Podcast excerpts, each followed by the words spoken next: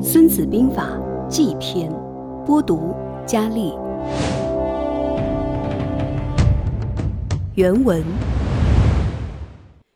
孙子曰：“兵者，国之大事也。死生之地，存亡之道，不可不察也。故经之以武，效之以计，而索其情。一曰道，二曰天，三曰地。”四曰将，五曰法。道者，令民与上同义也。故可与之死，可与之生，而不诡也。天者，阴阳、寒暑、时至也。地者，高下、远近、险易、广狭、死生也。将者，智、信、仁、勇。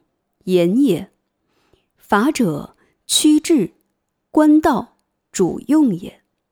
凡此五者，将莫不闻。知之者胜，不知者不胜。故效之以计，而索其情。曰：主孰有道？将孰有能？天地孰得？法令孰行？兵众孰强？士卒孰练？赏罚孰明？吾以此之胜负矣。将听武计，用之必胜，留之；将不听武计，用之必败，去之。计利以听，乃为之势，以佐其外。势者，因利而制权也。兵者，诡道也。故能而示之不能，用而示之不用。